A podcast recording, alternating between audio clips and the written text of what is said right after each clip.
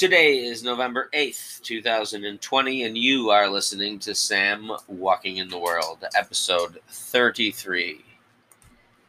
The fastest growing podcast in all of Knoll Top Terrace, and as always, these are the thoughts of a guy who used to be unhappy, now just trying to live like he wants to be when he dies. Guten Tag, Kia Ora, top of the morning, and a big fat hello to all my devoted listeners throughout four continents and both hemispheres. I am very grateful to all of you. And as always, thrilled as ever to hear you listening to the sound of my voice. Now, I've got a lot to talk about in politics. Um, I didn't even plan on doing an episode today. And um, I got a text message from a good friend who asked me a question that was really worth thinking about. And I thought about it, and I'm going to share it with you. And it has to do with um, how it, has to do with whether or not it's best for us to be calm, for there to be social calm as a country, even if it means having a president that you would not prefer. So we don't have to hear all this terrible stuff in the news anymore. I'll tell you specifically what he texted me and then um, my response texts to him. And um, you can kind of share in the back and forth. Think about what you think. Um, but before I get to all that, I'm gonna, I have two quick stories that I want to tell you about things that happened this morning with a dog. Now, I beat Sadie up again this morning. Wait a minute, that doesn't sound good. I arose prior to her this morning, and um, when I woke her up, it was a little bit later than normal. Um, normally, she'll wake me up at about quarter to five, um, but I woke up first, and so I woke her up and she did her long yawning grandpa thing that I've talked about before, and it's just cutest thing to behold. But anyway, once she was up, she was all about getting back out for a walk. She had a very busy day yesterday. She was she was playing um, kind of up in the country with her boyfriend Radar. They might just be friends. I don't know. I, I tell her to wait. She's only seven. Wait till she really understands more about relationships, and then she can, you know.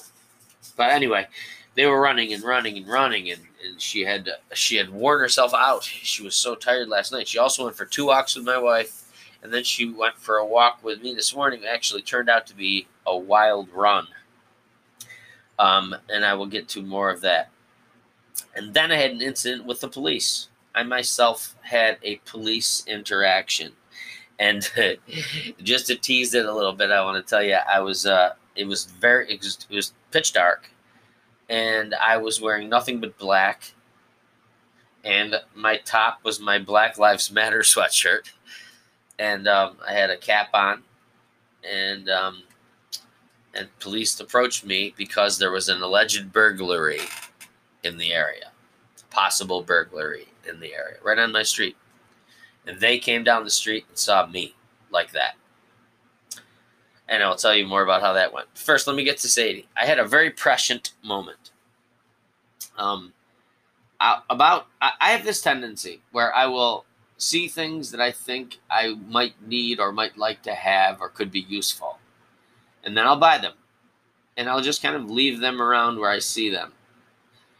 And then eventually, when I feel like it, it's the time is right, or I just have nothing to do and I'm bored, I'll take one of them out and put it together or get the app for it and start using it, whatever device it happens to be. Um, like I, I had this citronella candle that I tell you about how I stare at. It's a torch sitting outside. I think I've had it for two years and I've never lit it.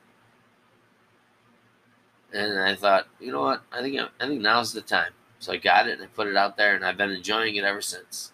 As has Sadie.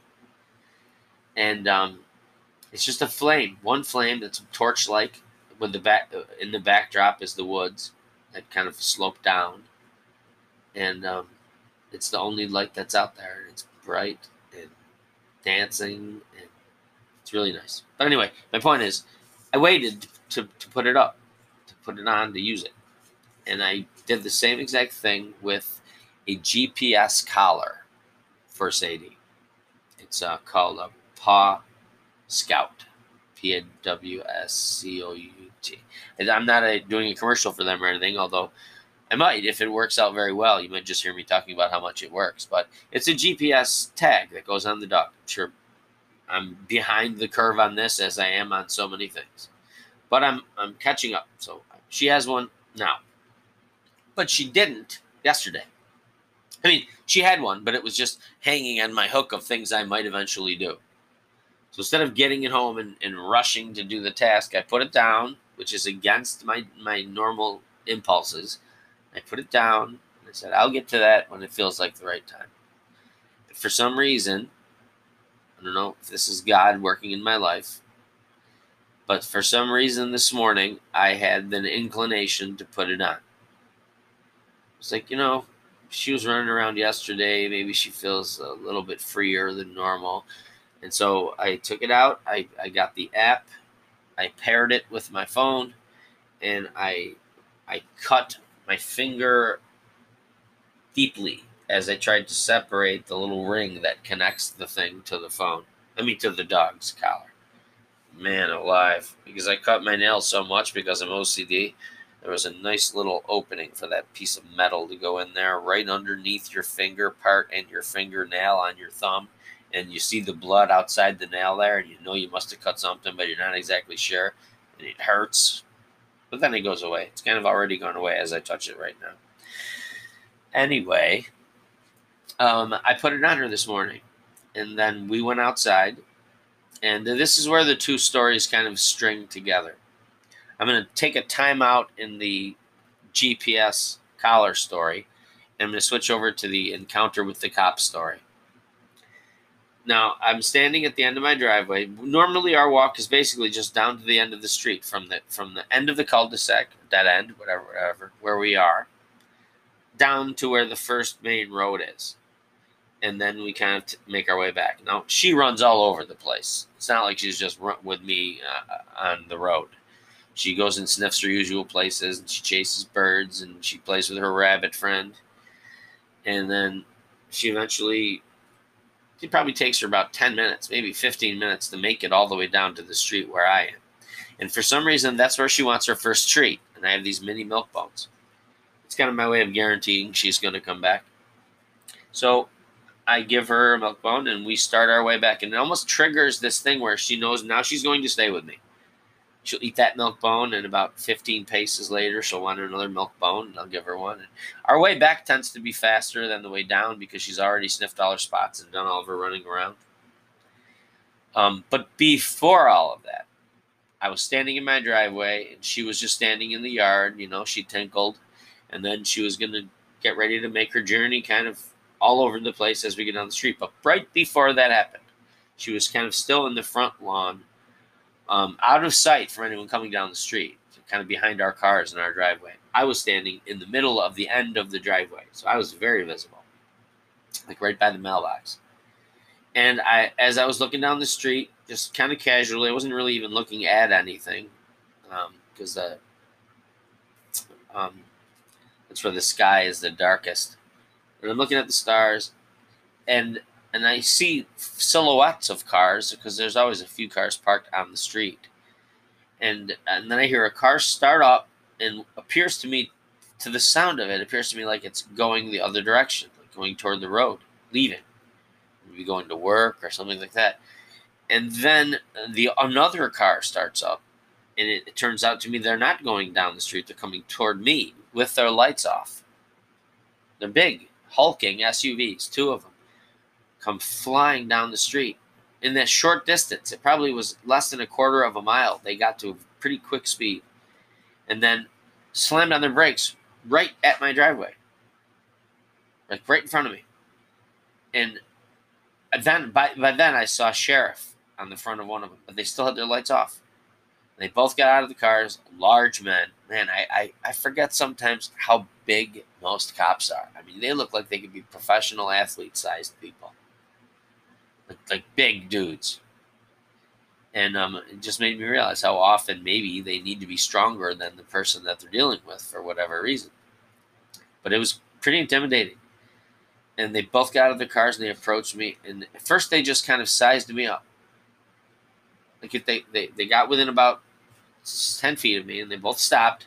They had their hands, their palms on their guns, on their hip. And they kind of assessed me and I was just standing there looking at them. I had no idea why they were there or what they wanted from me. And I was a little bit a little bit tense. and uh, but I started to calm down because I know I didn't do anything. And and then I thought to myself, I'm standing here in a Black Lives Matter sweatshirt with black sweatpants on and a black hat. Um, I am white. That, that that does bear some relevance, I suppose, depending on how you look at it. And um, and they were assessing me, and then I noticed both of them move their hands off their guns. They were just standing there, but their hands were at their sides. And that just we all kind of took a breath. And then one of them said, Are you a homeowner? And I said, um, Yes, this is my house right here. I pointed to the houses, the driveway I was standing in. And they were still assessing me. And I wasn't sure what was going to happen next. And then Sadie appeared around the corner of the car. Literally, walked over on the driveway next to me and sat like she normally does when there's new people. You know, when when, when new people show a a uh, an affection kind of attitude, she'll go up and start, you know, wanting to be petted and walking between their legs and and all that. Um, but she hadn't really got that sense yet. So she basically was just sitting next to me. Maybe she even wanted a treat. I don't even know why. But either way, she came around the corner of the driveway and she sat next to me. Just sat and looked at the people, the cops, like I, I was looking at them. And then that disarmed them completely.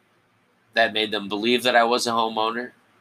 It made them believe that this was my house, and likely that was my dog. Because um, if you're a robber, you don't tend to travel with your dog. Maybe some do. I don't know how it works. But generally, a dog is from the place where it is, and if there's a person there that isn't from there, the dog would won't be, you know, super friendly to it. At least appear to be a buddy, which Sadie is for me and they noticed it right away. And then they, from that moment on, I was viewed as the man who owned that house. I did not have to show identification. They didn't ask for my driver's license. Um, they didn't ask me any questions after that, except they asked me if I heard an alarm because apparently an alarm went off in the house next door to me, and it's these two elderly people, totally cool people, um, but elderly, and um, their alarm must have gone off. They asked me if I'd heard it. I said no. I said, but I do sleep pretty deeply, and so um, they began walking around the house. They were looking with flashlights around the neighbor, my neighbor's house. Completely forgot about me. I was I was so not a threat after that that they just turned their backs to me and, and went about doing their thing. I was standing. I could have literally been anybody. Actually, could have been my dog, and I could have been from somewhere else. But something about the interaction made them feel it was all right to believe me and to go about their business as policemen who do their job. I, not, I did not feel in any way harassed. In fact, I felt safe. I felt I was made to feel more secure. These were good people doing a good thing, and I was, I was, a, an, an ordinary person who kind of rooting for them. I felt myself rooting for them. Like if there's a, a, a burglar or a robber around, I, I, hope you find him. I hope that house stays safe. I'm glad you're here. And then they went around with their flashlights, and then finally, they, finally, I'm sorry, I was hiccuping. Finally, they knocked on the door, and the and the woman answered, and they had a short conversation. And the woman indicated that she had tripped tripped the alarm somehow, put in the wrong number, or or uh, closed the door before they had turned the system off, or something like that. And the cop said, "Okay, well, I'm very sorry to bother you. Um, um, I hope I didn't wake you, and um, and we're done with our business here." And then they both got back in their sheriff's cars. Sadie and I still standing there the whole time, just standing there watching all this. We got back in the sheriff's cars, and on the way, they gave me a wave and said, "Just give us a call if you see anything unusual." And then they swerved around, they waved at us as they went by, and they were gone. And I thought to myself, wow. It didn't occur to me right away, but then it occurred to me. I just had a police encounter. There was suspicious activity in my area. And the police showed up. And I couldn't help but think about how my demeanor not even de escalated, because it never was escalated, but just maintained a calm interaction. I didn't ask them why they were asking me questions. I didn't tell them it's none of their business. Um, and, and meanwhile, remember, I'm wearing a Black Lives Matter sweatshirt, and I wonder if that kind of calculation is done by police. They might have even been more predisposed to think of me as somebody who doesn't like police. Because, uh, the, I, correct me if I'm wrong, but the tendency in the Black Lives Matter, you know, movement is that police have lots of police brutality. They're pre, they're prone to police brutality. You know, they they need to be defunded because they're not trained right. They could have projected all of that into my thought pattern at that moment. And and maybe they did. Maybe they did and they remained professional anyway. Maybe they hate Black Lives Matter.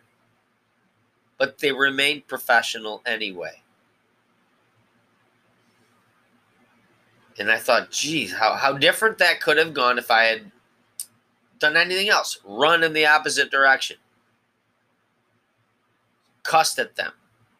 Took out my anger about something else on them because they're an object that I could take it out on.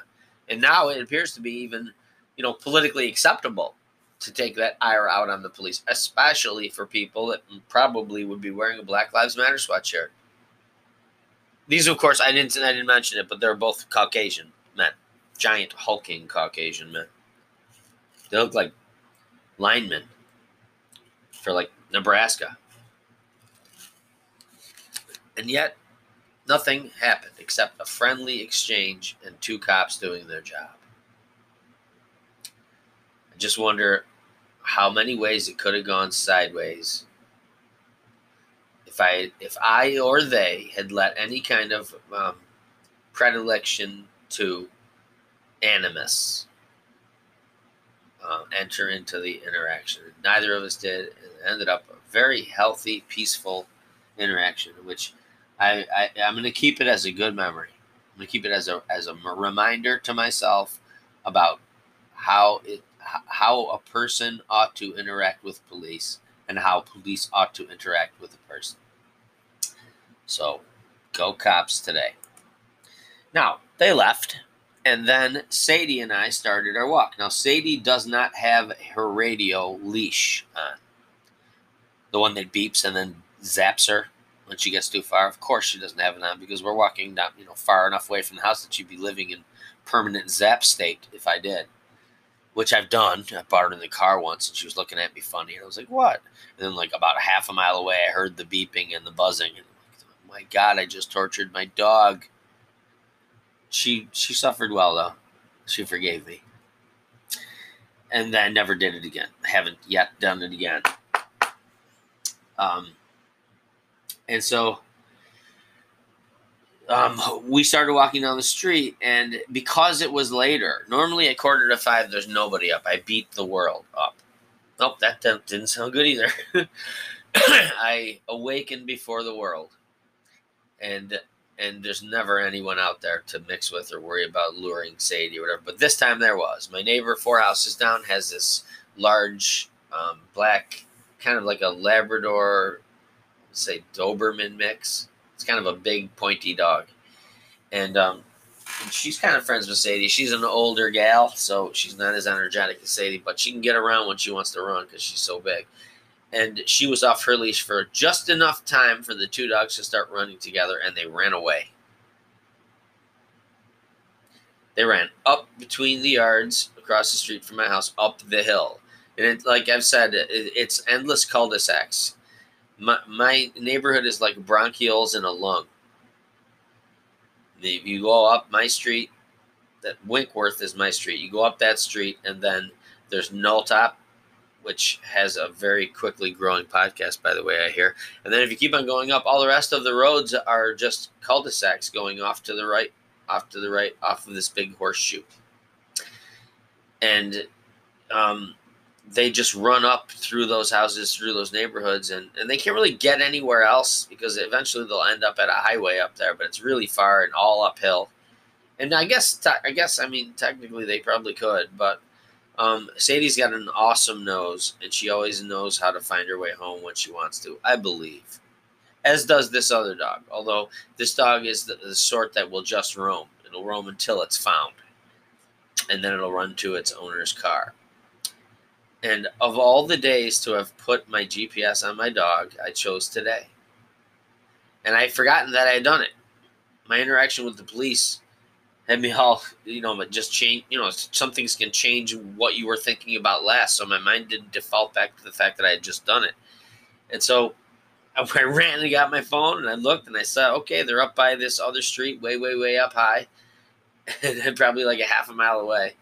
And so um, I told my friend who was in his truck, I said, why don't you go up there and see if you can find him? And sure enough, he found him. And they brought them both back in the truck. Um, he got his, his own dog the normal way, just pulled up and the dog jumped in the truck. And then there was Sadie wondering if she's supposed to get in this truck too. And then finally she did. And she came home. And when I, I, I had gone out a different direction.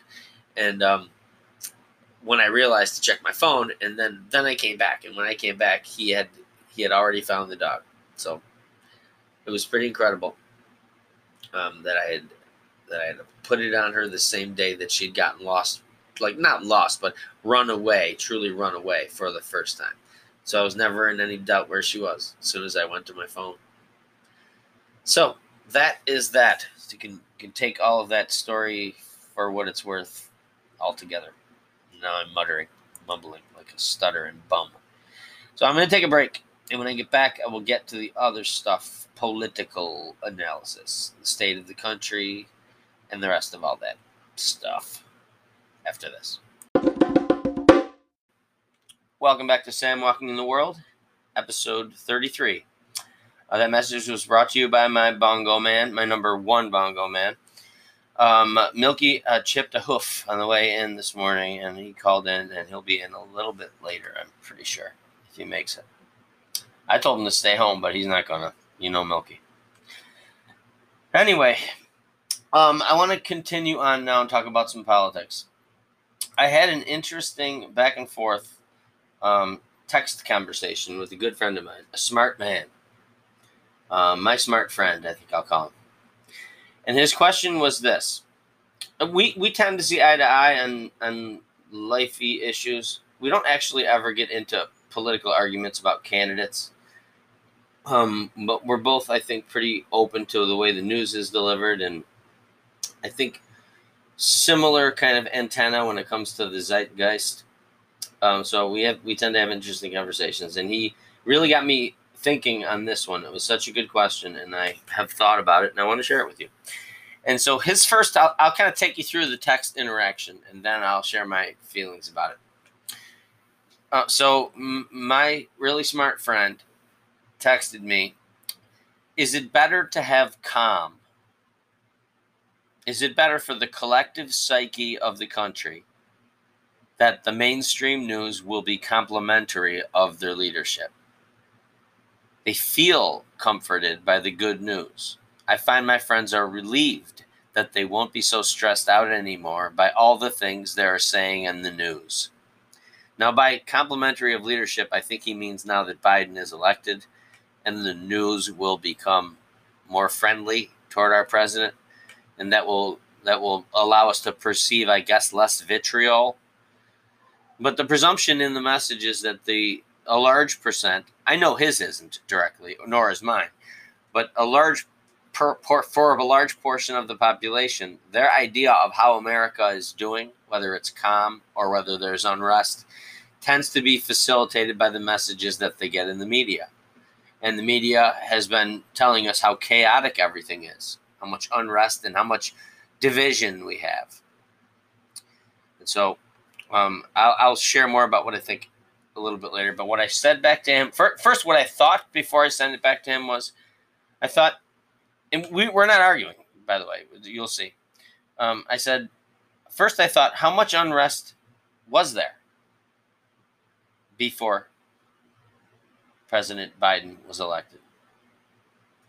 How much unrest was there actually, and where? because the news was was portraying a great deal of unrest. And I'm thinking I only really saw unrest, and of course it's from the news, and I surf the outlets, but I only saw unrest in what appeared to be Democrat run cities.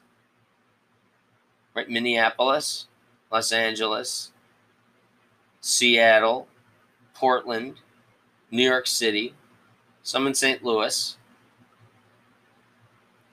I thought those are all those are all blue areas, dark blue areas.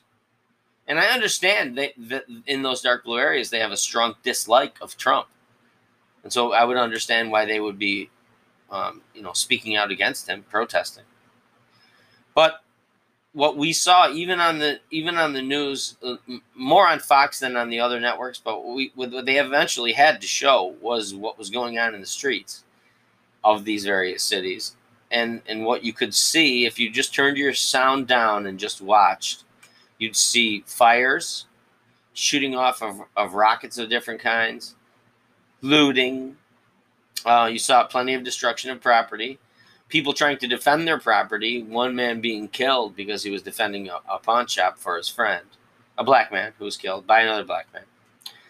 Um, but where where else was there so great an unrest? I, I challenge you. Tell me where. And and and even those those violent outbursts that we saw, they were described if you turned the volume back up on your TV you would hear that these fires and looting and they were the exception to the rule. They were not the rule. The rule was mostly peaceful protests. And then and then there was these outlying incidents um, that, according to the media, were often sparked by Trump supporters or Trump supporting militias. But it was pretty clear as day to see when you watched the looting that, that you could tell they were not Trump supporters. So I texted back.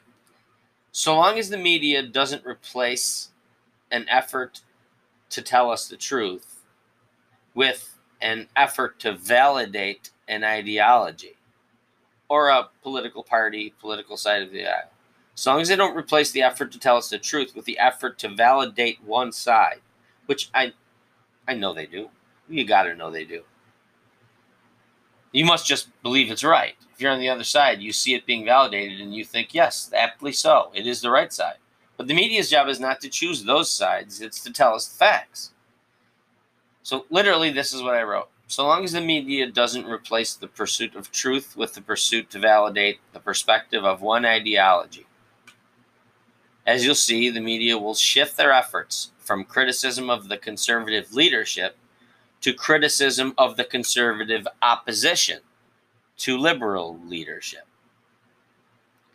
The, the media creates the perception of chaos and the need for calm during Republican administrations, and then portrays calm during Democrat administrations. Those whose perceptions are formed by the media will always be predisposed to think liberal leadership is best for the country because it appears to be the most calming people ought to be forming the mood of the country based on real things, not the media forming the mood of the country based on false things. He texted back, People are acting like they have PTSD from the Trump administration. I suppose that's true. And I texted back, Don't worry, the media will calm them down. Now, COVID will be on the downswing. The economic rebound will be Biden's. The looting will actually stop. It will be interesting, I put in parentheses, how the media covers the next cop on black shooting. The world will view the, the world will view us as Americans as more res, more respectfully. Although I don't really know how we measure that, but apparently the media can tell whether the rest of the world thinks we're a laughingstock or not. And then I said finally, and and we will be united as a country, despite an an incredibly split electorate. But we'll be united now. So I guess the lesson is, so long as you have a democratic presidency, the world is united. It makes you wonder how a Republican ever gets elected in the first place. And then after a moment, I thought to myself, and I texted to him China has no civil unrest. So, when it comes to the overall question, is calm better than unrest? I suppose it depends on whether or not you prefer to have the truth available to you, as they do not in China. The Chinese media controls the information that Chinese are given. It is 100% government censorship. So, based on what the people see, they are inspired to come. We, I believe, I hope, we still have a different ideology than that, that we want to know the truth and we are able to disagree. And so sometimes, even though there really wasn't that much unrest, there was there was vehement disagreement. And if there was unrest and violent unrest, it was not on the right. Um, I, I think I would rather have, for the health of the country, I'd rather have the fighting and the freedom and the freedom of information than eliminate the freedom of information or, or taint it, skew it so hard to one side that enough people go along with it and, and there is calm. But then the question ends up being well, what do you want the policies of an administration to be? How do you want laws to be made? Do you want them to be vetoed? Do you want vetoes to be overridden? Um, how do you, how would you like the Supreme Court to rule? So during elections, it seems like those are the last things people were thinking about. And like I said, um, the man was rude, you know, man was uh, spiteful, and his tenor and tone left much to be desired. Speaking of Trump, the question is, what's he going to do? Now that I'm speaking of Biden, what's he going to do? We know what Trump did.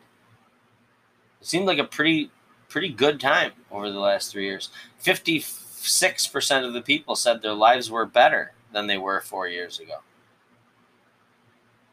And now apparently Biden is claiming that people this election proved that people wanted change, not more of the same.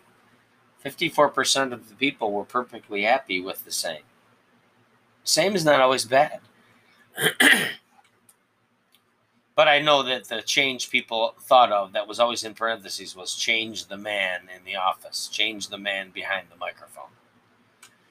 But what they did is, unwittingly, they allowed the preamble for an eventual Trump comeback. Now, no one ever thinks that far ahead or that that might happen or might not happen, but Trump is still eligible to run for office again. And during the Biden administration, if the things people liked about their life change, and I'll go into more of that later, then I think you might be looking at a a, a, a Biden Harris 2024 race. Something to just chew on for a little while because you know Trump's going to live to be 180. So, with that, I will take a quick break and then I'll talk more about these actual specific things that uh, w- what the big six issues are, as I'm going to start calling them, because I'm going to be watching them and referring to them. And they are really what matter to me. I looked past the giant orange rude face and saw the things. And I think it is on these things that we were largely in agreement 56% on, in agreement. Um, but then the media plays its role According to me, Megan, again, these are all my opinions, but I thank my smart friend for um, for uh, striking that note in my mind because it gave me some good thoughts. With that, I will take a quick break, and when I come back, I will get into some specifics. See you in a moment. Welcome back to Sam Walking in the World. Now, a message from the world's coolest educator. Coolest educator coming back at you with some thoughts about today's society. So I often find myself looking at students, and I can tell the ones that are going to be successful because they are determined. They they work hard. They persevere. when they get knocked down, they know how to get back up because they have parents that didn't tell them that everybody's a winner, that everybody gets a trophy. Doesn't matter how you play because you're going to get a ribbon at the end of the contest.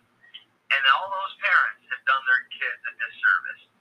Love your kids, but also loving them is teaching them how to get back up and to move forward. Not to blame somebody else, not to wait for your fifth, eighth, 25th, 150th place trophy so you can feel good because you got something, even though you weren't good enough to place first, second, or third. And that's the problem right now. Because we have generations now of kids that just think that they're entitled to something. You know, they're entitled to go to college on mommy and daddy's dime. And then they want a hundred thousand dollar job when they get out. And that idea that they're gonna work hard in a low paying job and rise up through the ranks to eventually get that six figure salary to them, that's that's unacceptable. Because again, they grew up being told by their parents that you're amazing, even when they're not. So I remember when I was younger and I would try out for a team and I didn't make it physically. I was I was smaller. So I, my mother said, "You want to you want to make a team? You got to work out. You got to put the time in." And that was an eye opener for me. So I put the time in. And those moments, those lessons when I was younger, have absolutely paid off because I understand what it means to roll your sleeves up and outwork everybody else. But the problem is right now in our society, in America, that we've forgotten as a, as a society what it means to work hard. To really work hard, to wake up two hours earlier, to put the time in. If you're going to be a good guitar player, put the time in. If you're going to be a great carpenter, put the time in. If you're going to be excellent at math in school, put the time in. Do the work. But people don't want to do the work. And they just want to complain and they want it handed to them. So again, it's very difficult for parents because you love your kids. You don't want to ever see them sad. You don't want them to ever think that they failed. But having them fail, allowing them to fail, and then brush themselves off is the greatest gift any parent can give their kids because it's patience, it's determination, it's grit, it's what our country was founded on.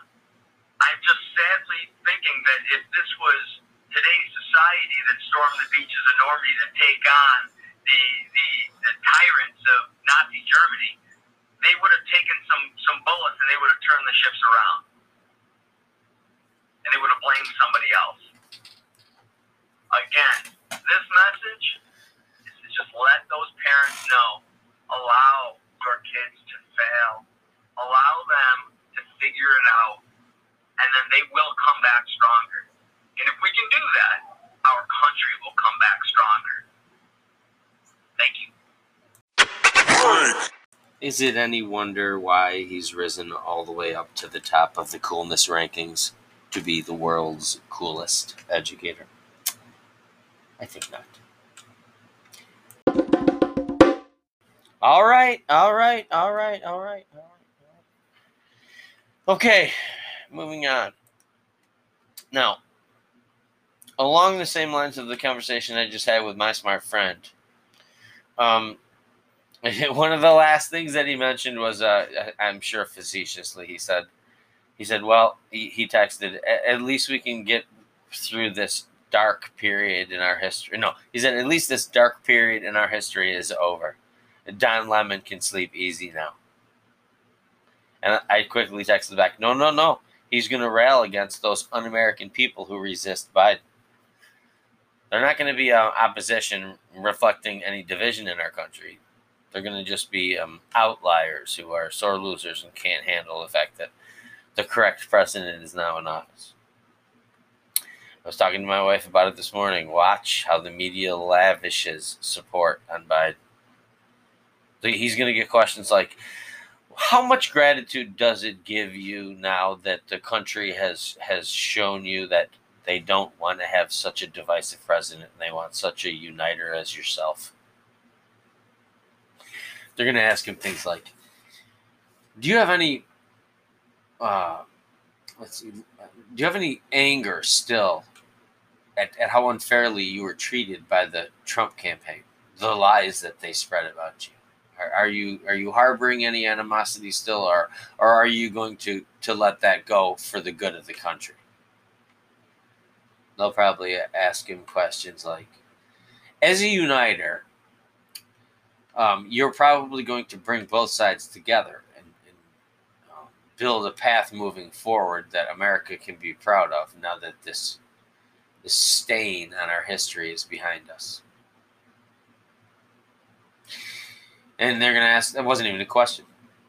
They're going to ask questions like, do you think that now that you are, now that we have a president who isn't racist, that it will trickle down and that there will be less racism in the country?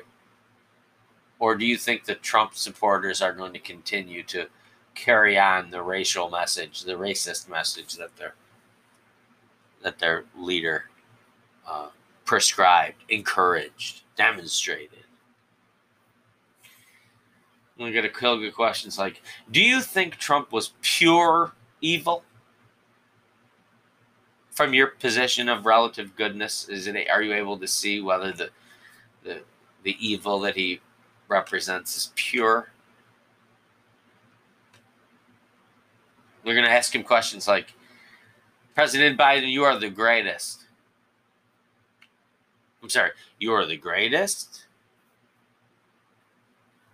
Unbelievable. It will just become normal.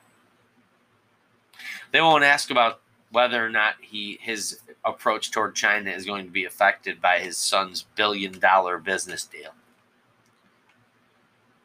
They're not going to ask him questions about whether or not he's going to put far left partisans in his cabinet. Although I don't even think it matters who's in his cabinet, really. I think it's symbolic. The one place where it does matter, though, is in Vermont.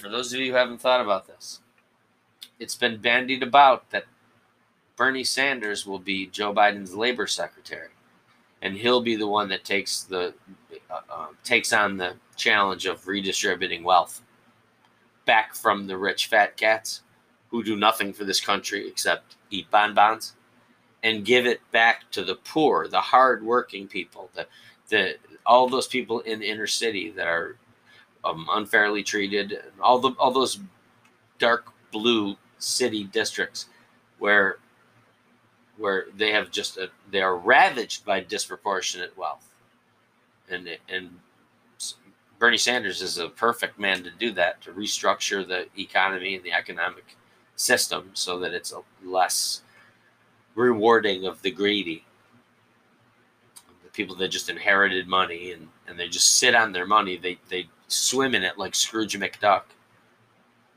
Probably exactly like Scrooge McDuck. Now that I think about it take some of that money out of the tub and, and put it in some wheelbarrows and you know, take it a little ways across town. Um, but it matters whether or not Bernie Sanders is in the cabinet. Unlike it might matter whether or not Elizabeth Warren is in the cabinet, uh, or whether or not uh, Beto O'Rourke is in the cabinet, um, whether or not the ghost of Karl Marx is in the cabinet. The reason why it matters to whether or not Bernie is in the cabinet is because Bernie is a sitting senator. Think about it. Bernie is a sitting senator in Vermont.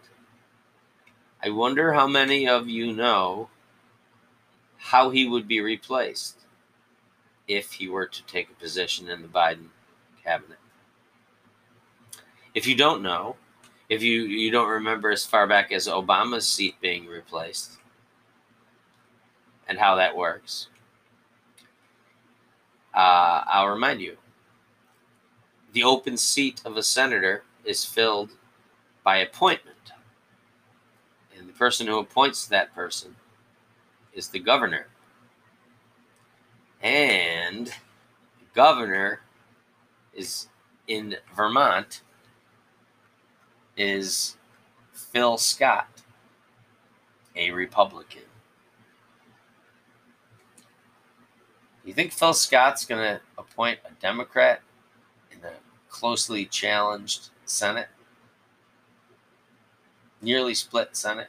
I don't understand also why the Senate is so split if we're so unified as a country. I would think they would all be of the same ideology. That's weird. But they are split. And apparently there is great division in the Senate, even though there isn't any more any in the country. But the Senate is still split. Um, and so that seat matters a great deal. It is uh, consequential to, to lawmaking, literally. So if Bernie Sanders takes that spot and Phil Scott appoints a Republican, even if it only lasts until the end of Bernie's term, which I think is in two years, then uh oh. So I doubt that's going to happen. Um, not, I don't even think it would matter that much if it did. If he, I mean, if you if if Phil Scott was a Democrat and appointed a Democrat, but Bernie took a spot in the cabinet, I honestly don't know. And that gets to me to the next thing I really want to talk about. What is Joe Biden actually going to do or try to do? For what will he push? What is his agenda? I feel like we elected a man who we know who his supporter who his supporters are and what they want, especially those in political positions. But what is Joe going to do? And whether and will that unite or not unite our country? The question is whether or not we'll see resistance to it. Because if he chooses things that there is a strong resistance to it, will indicate that we we have still not yet been united. Will it be things we can all say, yeah, you know what? We're not getting everything we wanted, but we can live with that. Because unless that's what he's planning on doing, finding that sweet spot in the middle, um, which I don't, in my lifetime, I don't think I've ever seen. Maybe Clinton, Bill Clinton. He did uh, welfare reform and he cut taxes. Um, and he worked across the aisle with uh, the Newt Gingrich House. And I think I think there I think that was why plenty of people on both sides like Bill Clinton. But I, since then, I have not seen um, a president that created unity by taking ideological positions in the middle and policy proposals in the middle. Um, so it's going to be interesting to see is he going because if he if he goes with his far left, which is really his main support base, if he goes with them policy wise, um, I have a feeling it's it's still going to be made to appear as though we're united on it. Because how will we find out whether or not we're united? We'll know from the media, news stories that are covered or not covered, what gets highlighted and doesn't. Um, so it'll be through the lens of the mainstream media that we find out whether or not we're unified. Otherwise, how could you do it? Obviously, you can't do it by by judging from your own personal life and what's going on around you. Because I don't know if there was ever any unrest, and I challenge you again: ask yourself during the Trump administration, did you experience a greater deal of unrest between yourself and fellow citizens, or was it always in the context of politics? So I don't know if it ever even gets down that far. But it'd be interesting to see if we're called united. If half of the country still wants something different than the other half. And will will Biden be able to find that spot in the middle? That that really is the question. Because he's up against a pretty strong left. Now, just as an example, let me just go through a few of these. Um, first, on the tax cuts, his first Joe Biden's first promise was he was going to eliminate the Trump tax cuts because they were quote only for the wealthy, and they did nothing for anyone else, basically. Um, statistics dispute that claim. Wage increases, low black unemployment rate, female unemployment rate, Latino unemployment rate. Um, the stock market, which I think can't always be an indicator because the stock market always likes both candidates because it's donated to both candidates. Um, I just wonder. I just wonder how the economy will be um, if those tax cuts are rescinded. Honestly, I mean, I have a feeling the cause and effect was tax cuts, more money for businesses, more growth, more ability to hire. That's kind of the way I imagine if thinking linearly. But it'll be interesting to see does Joe Biden eliminate those tax cuts?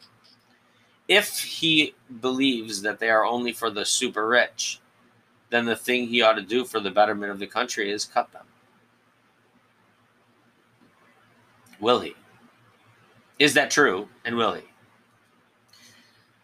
So it's already getting convoluted. you have to take the supposition that it's bad for the, everyone else except the rich in order to think it's good to cut them. I mean, to, to erase them. And if it's not just good for them, but like the stats I, I just cited, if it's good for a lot of people and he cuts them, well, then that's not really best for the country. But again, he's got a decision to make now. It's a very clear landscape. Um, what people want is very clear. What tr- what Biden is for is not so clear. Um, how about on fossil fuels? He's he's definitely going to eliminate fracking by um, by 2035. Actually, he's going to eliminate all fossil fuel energy production by 2035. Even if the, in sometimes some cases he said 2050. I think uh, I think what it was is all fossil fuels are gone by 2050, and all use a- energy production from fossil fuels is gone by 2035. I do believe that's what he said. And again, I'll remind you, 70% of electricity right now is is um, the result of natural gas, a fossil fuel, a fairly clean fossil fuel, but a fossil fuel nonetheless. It's part of what we need to get rid of. So I'm just putting it out there. How, how are we going to replace 70% of our electrical output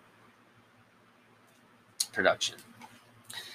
Uh, so that'll be an interesting one to watch because he's for fracking. No, he's against fracking. No, wait, he's for fracking. No, wait, he's against fracking. He looked two different groups directly in the eyes and said both things.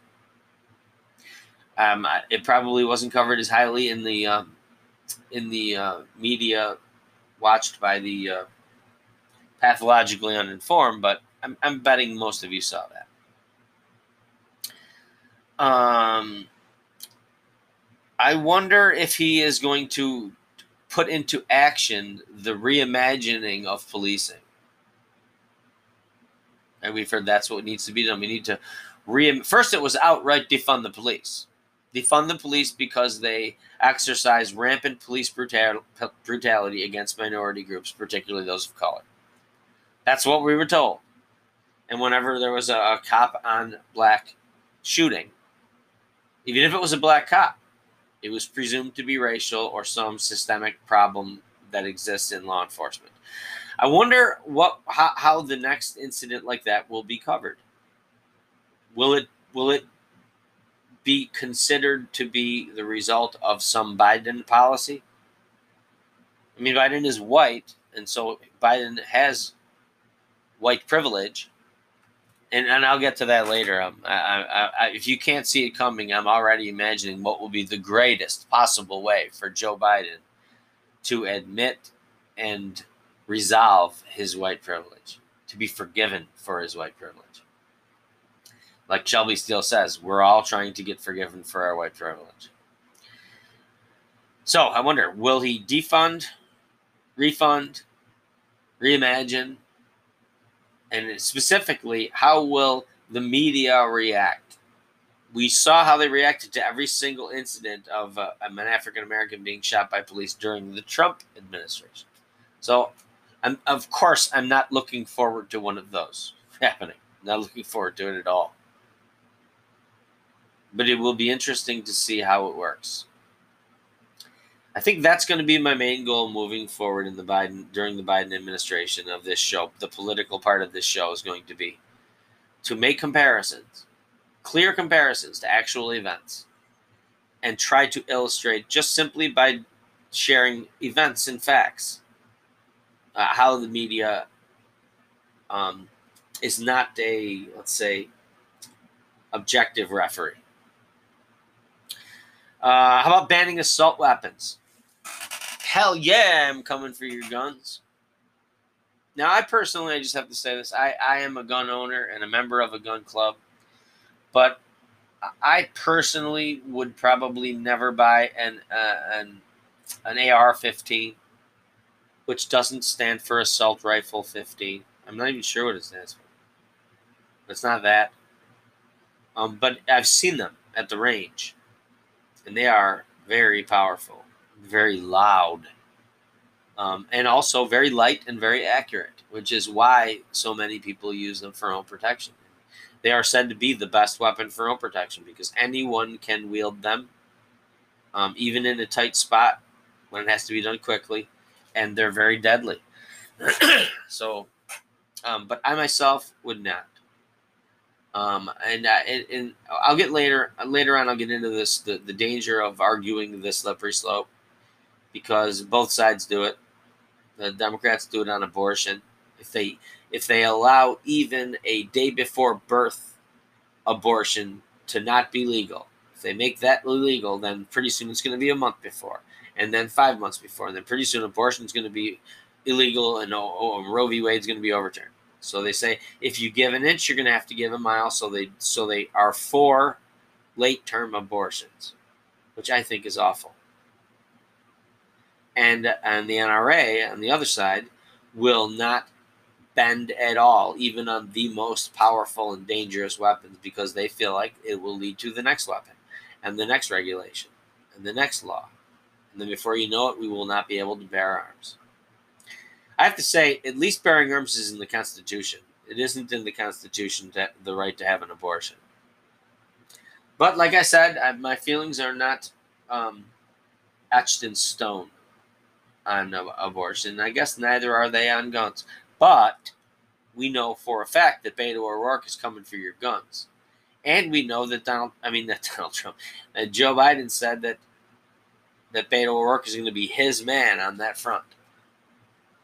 So I guess the pudding is made in the Senate and that in, in Congress. It's going to be interesting to see what proof there is of whether or not he's actually going to go after guns.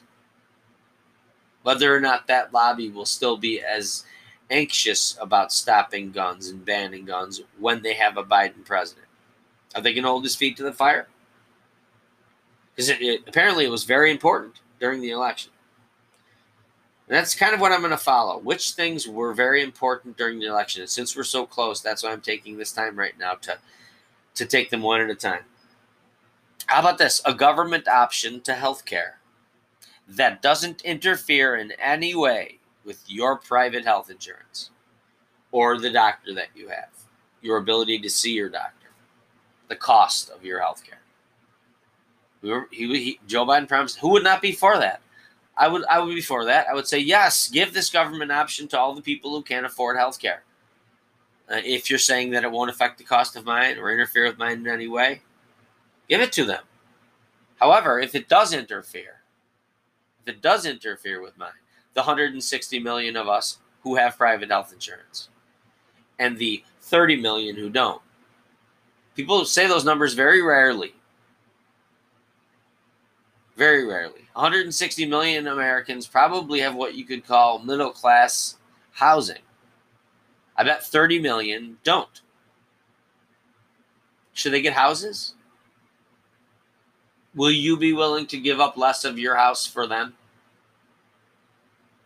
Less of your money? Um, buy a house with a lower mortgage so that you can give them money to get a house. It would be this a similar dynamic with healthcare. Not to mention, I believe, and I could be wrong, but I believe that when a, a, government option is available, because the government has an endless amount of money and doesn't have to worry about pricing in terms of going out of business, it can constantly underbid private health insurance until it's gone. When the private health insurance industry can't afford to stay in competition with the government, the government will have all of the business and then all of the authority. That's how I see it. I could be wrong, honestly. I could be wrong. That's the crux of why I don't want it.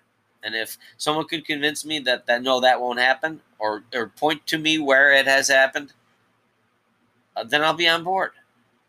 But I know that the result of Obamacare was nothing like the promise of Obamacare. Unless you're watching certain news networks.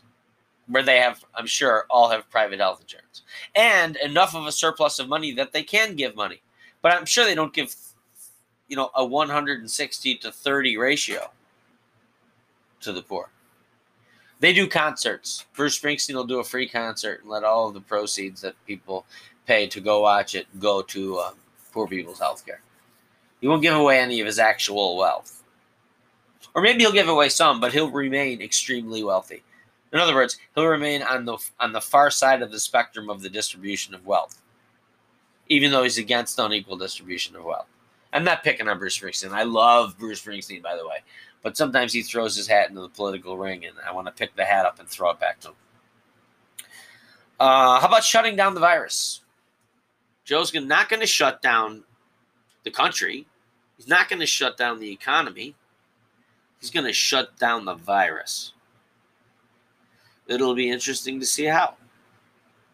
It'll be interesting to see what he does different. None of the promises he made were any different than Trump's actions that he was taking, his policies.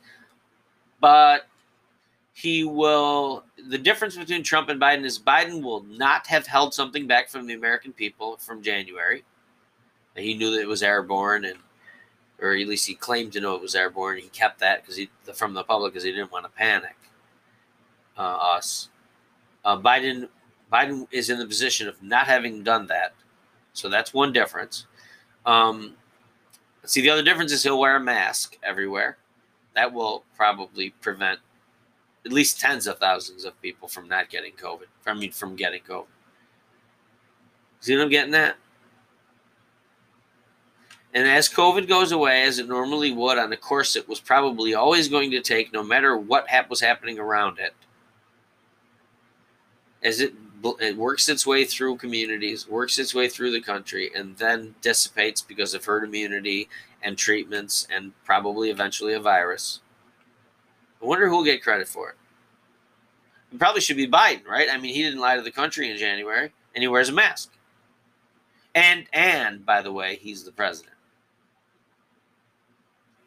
And this one, I've been saving this tasty one. Systemic bias and white privilege. It was, if you ask the left, it was the bane of our existence. Everybody was admitting their white privilege and apologizing for it. Everybody, every entertainer you can think of, every um, liberal politician. And I'm wondering, will that go away now? Right? Will that go away? How will we know it? I mean, the system is still the system. I mean, it can't simply be deconstructed in one election term. You know, as much as Trump did his best to maintain that white privilege and keep the um, the systemically biased, you know, girders in place in the structure. As much as he did, I mean, Biden. I would think Biden's going to take a wrecking ball to that because we don't want systemic bias. We don't want white privilege. I'm just curious how he's going to repair it, and how will we know whether or not he repaired it? I, am sure it'll be reported on the news whether or not it continues to exist at the same rate. I know that I know that one thing Donald Trump did was reduce the wealth gap because wages rose and unemployment among poor grew. I mean, employment grew, unemployment went down. So I, am trying to figure out where. That's one way I can imagine you could see if systemic bias was being thwarted by actual economic growth, people's lives, betterment in people's lives. Um, because I'm sure ultimately that's the that's the currency, right? The currency is the currency. How will you know whether or not a, a racial group is being treated more fairly? Well, you would see them do better economically, I would guess. Well, they were. But now, I guess, with the elimination of systemic bias, now that Biden is president, it's going to get even better for them. So we're going to keep an eye on the black unemployment rate. We're going to keep an eye on the Latino unemployment rate, the unemployment rate in general. I hate to single them out like that, but that is the group of people who are allegedly most harmed by systemic bias and white privilege. So it'll be interesting to see. And then uh, there is the question of Biden's own systemic bias, Biden's own white privilege. Now, clearly, he has benefited from the system that we have. He has gradually worked his way up a white structure, predominantly run by white men, old men in a lot of cases. And now Biden, he himself, is, is standing as an old white man, as the most powerful man in the country and the world, probably. And he is of white privilege. I wonder how much it'll be highlighted. I'm sure it probably will be accentuated in the news, as will the fact that Kamala Harris is a descendant of slave owners. That sounds crazy to you. Please look it up. Her descendants were Jamaican slave owners. And you really don't have to go that far back to look it up. Uh, it was it was the lineage was actually documented, and it is true, and it's not even being denied. But it it doesn't matter. God, could you imagine if Trump came directly from slaveholders? My goodness, the field day. But I'm sure that's going to be of no consequence because she herself is of color. She's not African American. I don't think. She's a mix of two other ethnic groups, but she is no doubt a woman of color. More importantly, she's a liberal woman of color. We'll get to that uh, later on. I'm going to talk about the 13 new GOP representatives in the House and how they're getting so little attention. I bet you can't name three of them. I had trouble even finding them on Google and Wikipedia, anywhere. A list of GOP, new GOP elected representatives in the House. I, I, I, I challenge you again, go look it up. See if you can find a list of their names. See how long it takes you. I quit trying. I imagine I'll, I'll eventually find them out. I'll continue to look, but um, it's not an easy task. Not like the number of, uh, let's say, lies Trump told. You can find those by in your first search, and it'll probably be in the second item, third item, fourth item. Try to find the 13 GOP women that were just elected to this to the House of Representatives. Most people know Stefanik uh, because I think she spoke. Actually, she's not new, but she was reelected. Um, but there are 13 others that were newly elected, non-incumbent winners, and and they helped. They were the thrust, the driving force behind the the um, Republicans gaining 12 seats in the House of Representatives. That's also kind of not spoken much about. This election in general was not bad for Republicans. They took back 12 seats in the House of Representatives under Nancy Pelosi, and that's why there's talk of some fracture in the Democratic Party. And there ought to be, because something has to change the fact that they're being driven by the Ocasio Cortez wing. So and I was thinking about it and thinking about it, and I thought, you know what? How perfect would this be? I want to say it now instead of waiting because I, I think I have a chance to be the first person in the world to say this. Welcome back to Sam Walking in the World, um, episode 33. And that message was brought to you by the Bongo Man. Hey! Oh, would you help him? What are you doing here? Oh my God. Tape him up or don't get blood on the floor of Caveman Studios, please, if you can avoid it. I'm glad you're here, buddy. I'm glad you're okay. Yeah. Yep, he's doing a good job. Don't worry. You're not on hiatus. You're back. Okay? Thank you, Bongo Man. And you might as well take the rest of the afternoon off. Yeah. Yep. Milky. All right, if you're sure. Okay, if you're sure you can do it, you sure you can do it?